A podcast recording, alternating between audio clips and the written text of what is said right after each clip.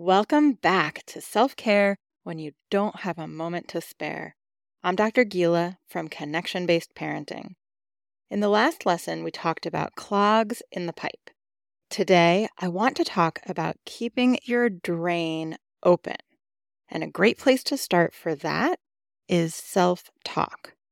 We often talk to ourselves with less empathy and compassion and patience than we talk to anyone else. And yet, how we talk to ourselves is arguably the most important. Why? Because how we talk to ourselves and about ourselves, both internally and aloud, affects our mood, our behavior, and our ability to handle stress.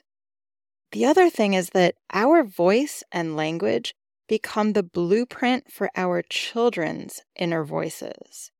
That means that this is an important piece of the puzzle, not only in shifting our own unhealthy patterns, but also in shifting the messaging that we are passing down to the next generation.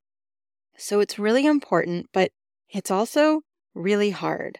And it's hard because the way we talk to and about ourselves is deeply ingrained. Now, this is a big topic. I could do a whole course on it and maybe someday I will. So, this is not going to change overnight with this one short training, but there are some small shifts that you can make that will ultimately make a big difference. And I'm going to go over a few of them right now. Here's a starting point. For the next few days, try to take an observer's mind, act like a scientist, and notice. Notice how you're talking to yourself and how you're talking about yourself. Consider how would you feel if somebody else was talking to your best friend the way that you are talking to yourself? Or how would you feel if someone was talking to your child that way? So, there are a few specific flags that I want you to look out for, and I'm going to give you some ideas of things that you can start to do to shift these flags. The first flag is a four letter word, and in my opinion, it can be even more damaging than some of those other four letter words. So the four letter word I'm talking about is just. I call just the great minimizer. It's often discounting, diminishing, invalidating. Now, there are some situations where we want to minimize and where the word just is absolutely justified.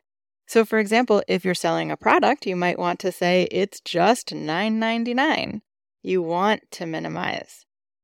The problem is that we have started to use it as a society so often that we don't even notice we're doing it.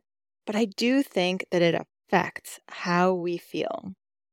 I invite you to pay attention to how often you use the word just like a scientist collecting data, or, if you prefer, think of it like a strange new drinking game. When you notice yourself using the word, experiment with saying the exact same thing without the word just. Most sentences work without the word just, and in fact, many will work even better. Personally, when I drop the word, I often feel this weight lifted off of my shoulders, like a sort of sigh of relief. It takes the judgment and the invalidation immediately away, and it allows the statement to be there on its own. If it's about something that's challenging, it allows that challenge to be there, to be respected, and to exist. So give it a try. I'm super curious to hear how it goes. All right, the next flag that I want you to look out for is labeling and name calling. Ugh, I'm such an idiot. I am such a perfectionist, and that sort of thing. My suggestion for this one is the same one that I recommend for helping kids shift away from name calling and labeling. Make observations about specific behavior not judgments about the person overall. So here's what that might look like. Instead of, I'm such a perfectionist, you might try something like, Boy, I just spent a lot of time trying to figure out the best way to word that sentence. The third flag is the words always and never.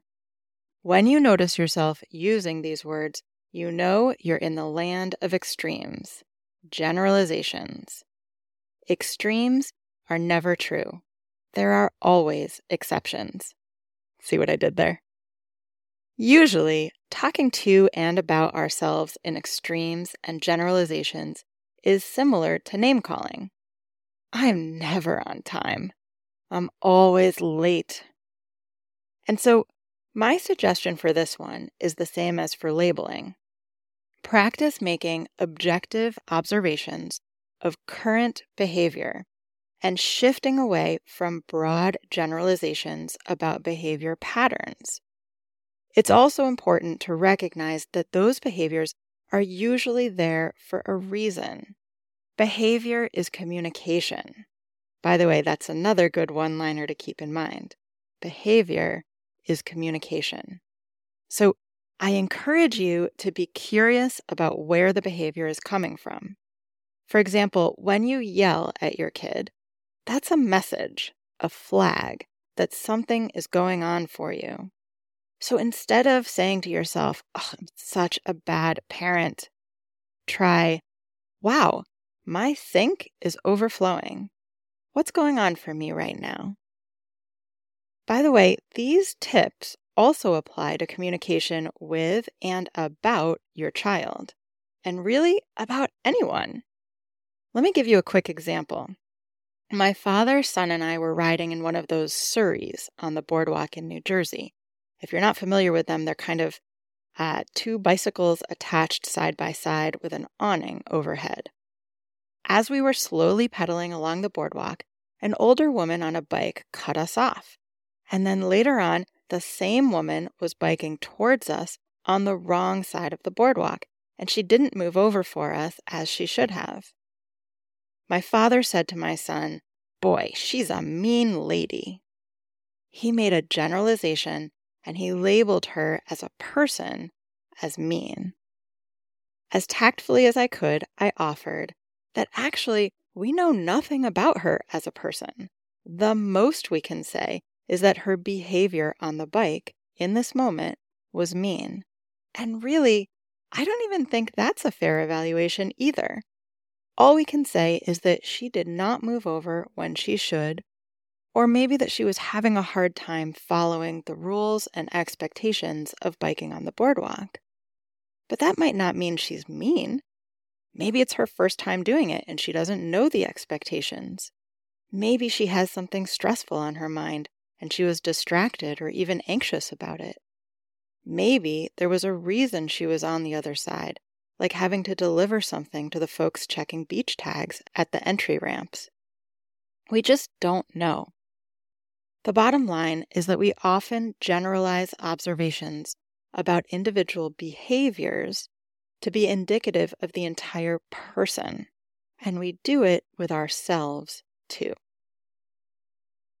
All right, the fourth flag that I want you to look for takes a little bit more effort and skill and practice. This fourth one is what we call limiting beliefs. Common limiting beliefs are things like I'm not good enough, I'm not worthy, I don't deserve whatever. Or even, I don't deserve love. Or maybe something more specific like, I'm too old. Or, I don't have enough time. You might not be aware of your limiting beliefs yet, and that's okay. As you begin to pay more attention to and notice how you talk to yourself, you may start to notice some of these limiting beliefs coming up. And if it's a limiting belief, it will probably come up over and over. One good trick for trying to figure out what your limiting beliefs are is something you can learn from a four year old, and that is the question, why? If you feel upset for whatever reason, ask yourself, why? And don't stop, just like that four year old. So, whatever the answer to the initial question is, ask yourself again, why? And keep asking why until you get to that juicy center, because at that center is usually one big, juicy limiting belief. Now, limiting beliefs are sticky. They've usually been with you for a long time, maybe even since early childhood. So they're not going to go away easily. Our limiting beliefs develop for a reason, and usually a big part of that reason is safety. They are part of how we learned to keep ourselves safe, emotionally, psychologically, and sometimes even physically. So it makes sense that we can't simply shut them off.